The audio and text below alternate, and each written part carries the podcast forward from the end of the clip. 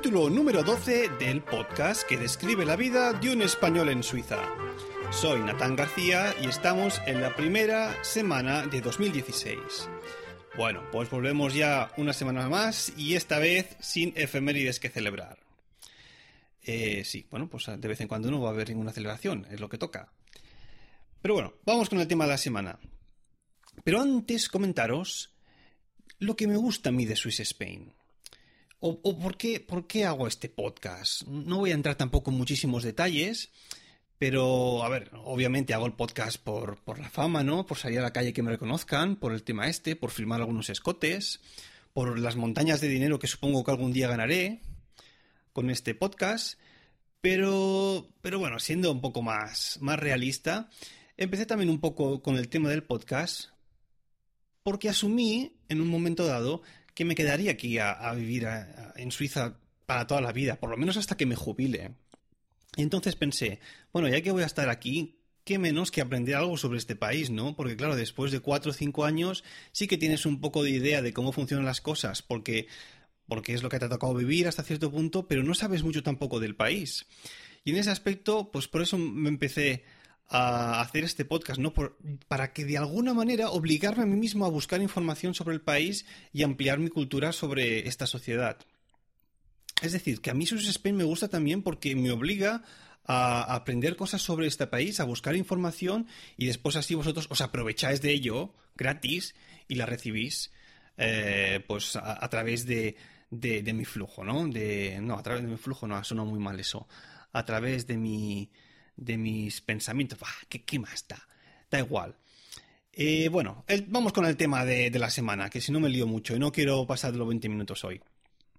La semana pasada, cuando estaba un poco por Twitter ahí vagueando, pues me encontré con una noticia salvaje que apareció en el timeline y, que me decía que la Confederación Internacional Canina había dado el primer premio en el año 2016 a el perro de San Bernardo como el perro más más, más bonito o el, mejor perro, la mejor raza, ¿no?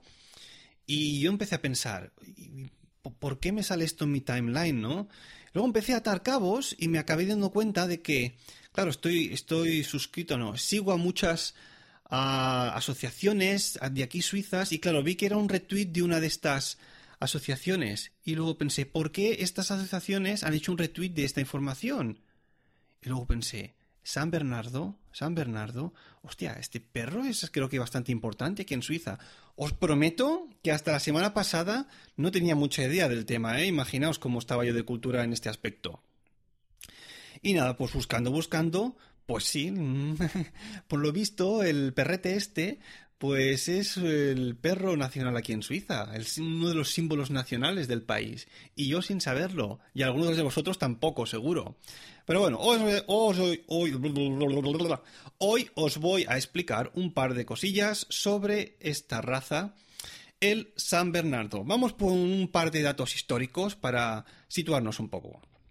Bien, el origen de esta raza está sujeta a muchas especulaciones pero una de las que más ha trascendido es que estos perros fueron llevados a Suiza por los ejércitos romanos durante los dos primeros siglos de nuestra era.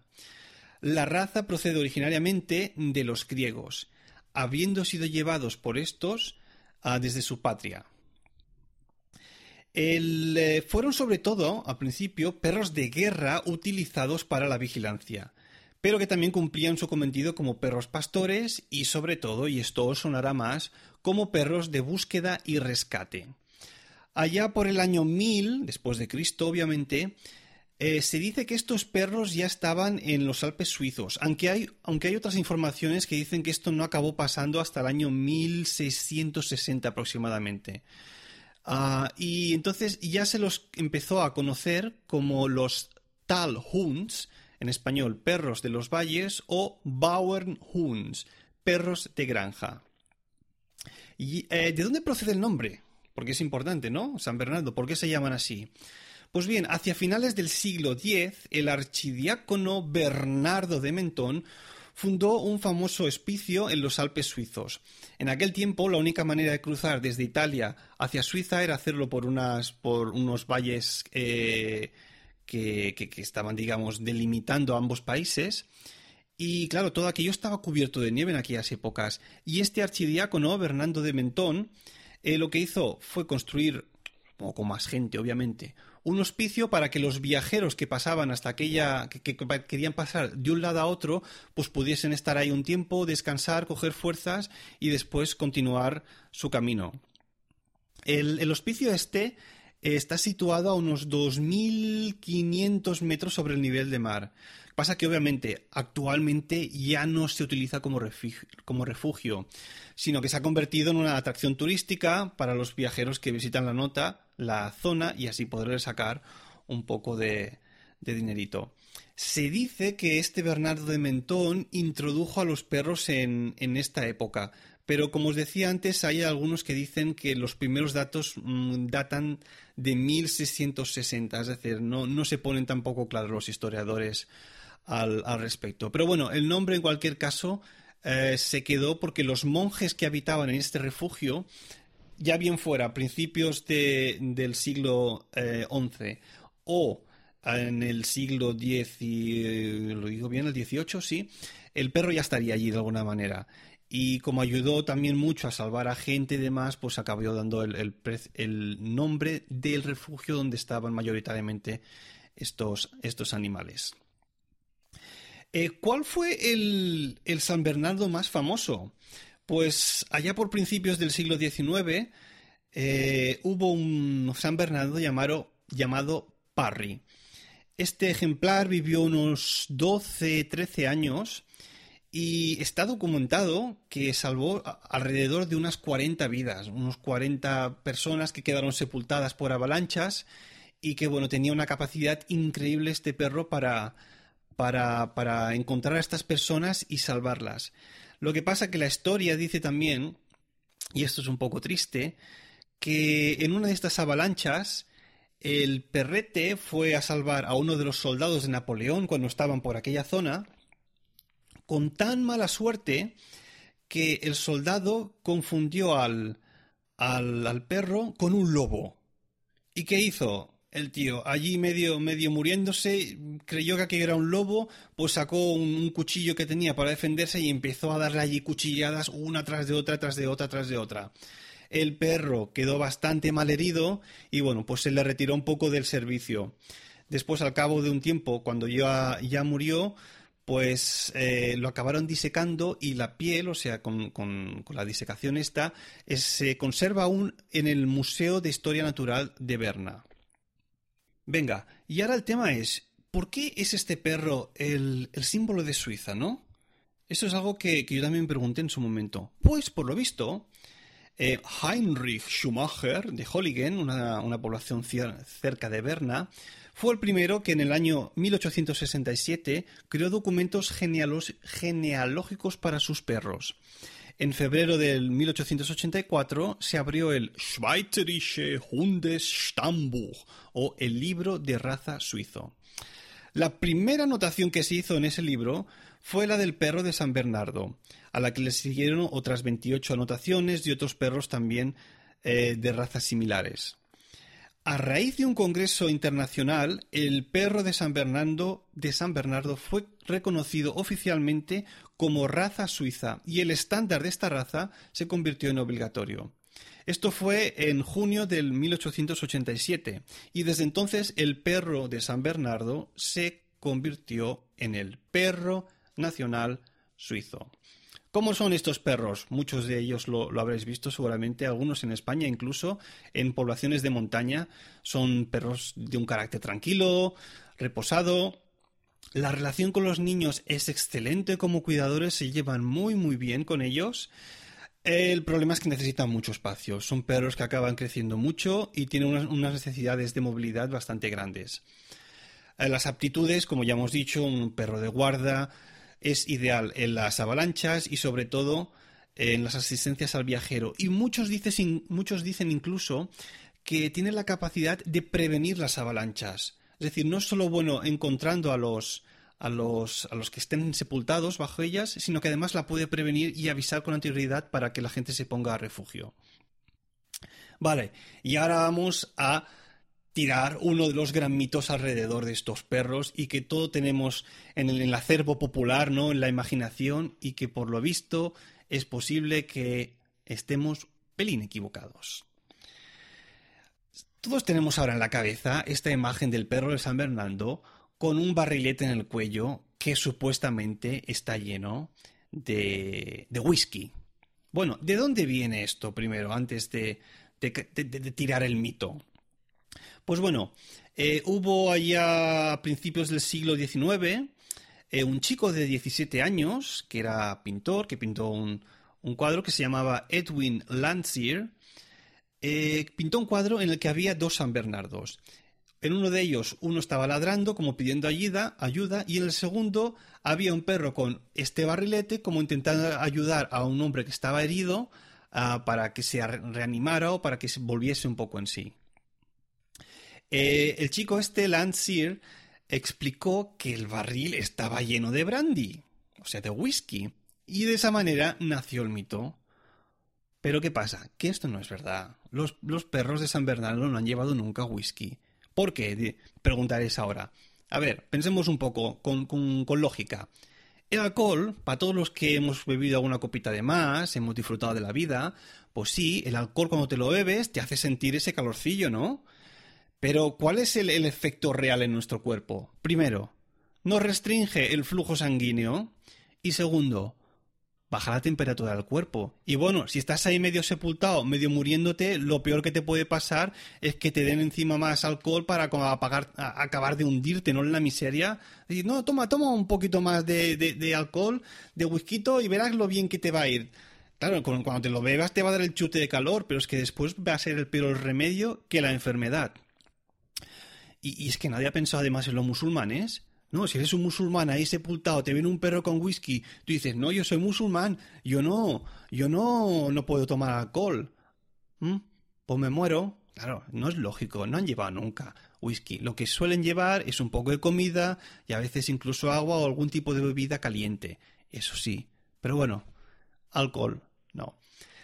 Ya viene el chiste, porque yo llevo aquí cinco años ya para seis en Suiza y en todo este tiempo no he visto ni un perro de San Bernardo.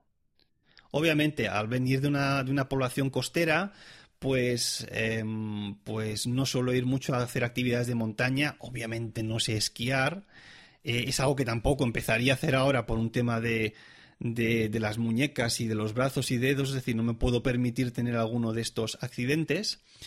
Y, y por eso tampoco ya cuando tengo vacaciones voy a ponerme a aprender a esquiar ahora. Eh, estos perros obviamente están aquí en Suiza en estas, ah, en estas poblaciones de montaña, pero por la ciudad no se, no se ven casi. Eh, bueno, casi no, no se ven en absoluto. De hecho, se ven muchísimos, eh, muy pocos perros por las ciudades.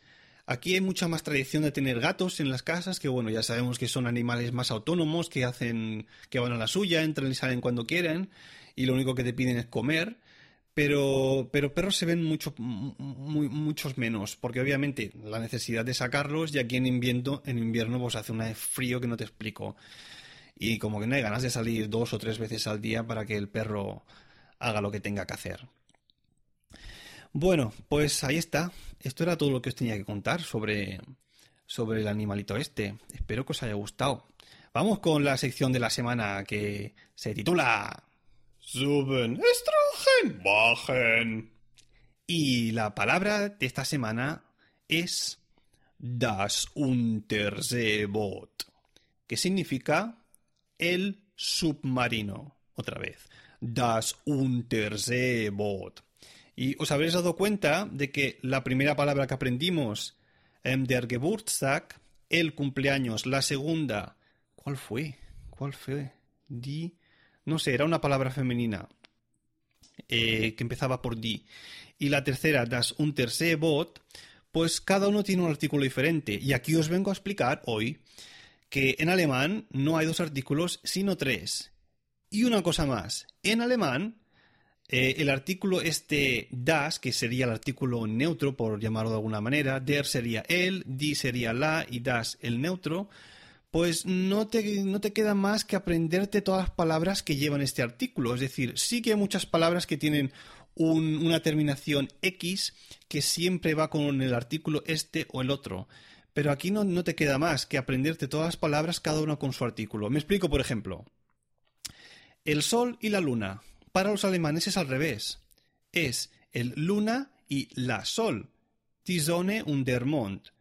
Esto es así, pues porque es así y ya está. Y cuando uno aprende el idioma, pues tiene que aprenderlo de esta manera. No preguntéis. Punto.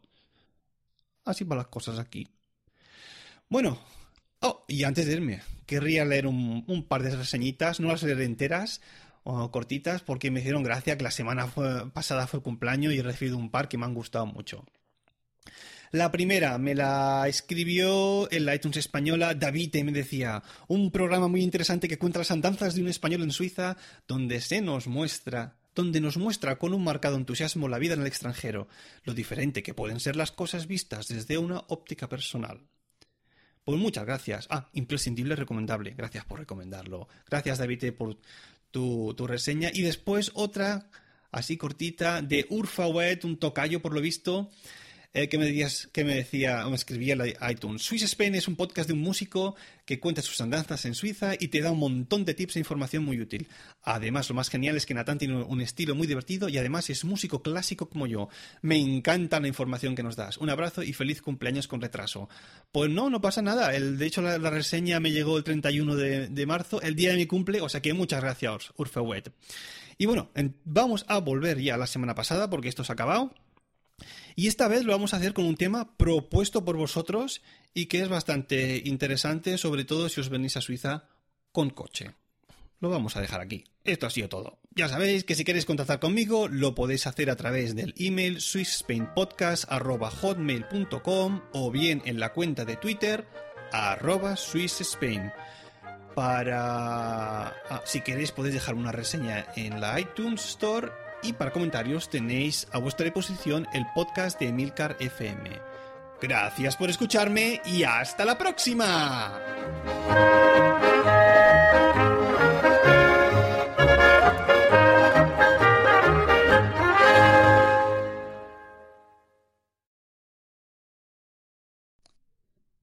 Estos son dos borrachos que van por la nieve eh, y uno de ellos ve un perro de San Bernardo con su barrilito de whisky y le dice al otro: Mira, por ahí viene el mejor amigo del hombre. A lo que el otro le contesta: ¿Sí? ¿Y viene con un perro? Dios mío. Qué malo soy explicando chistes. Pero bueno, no desistiré. Hasta la próxima.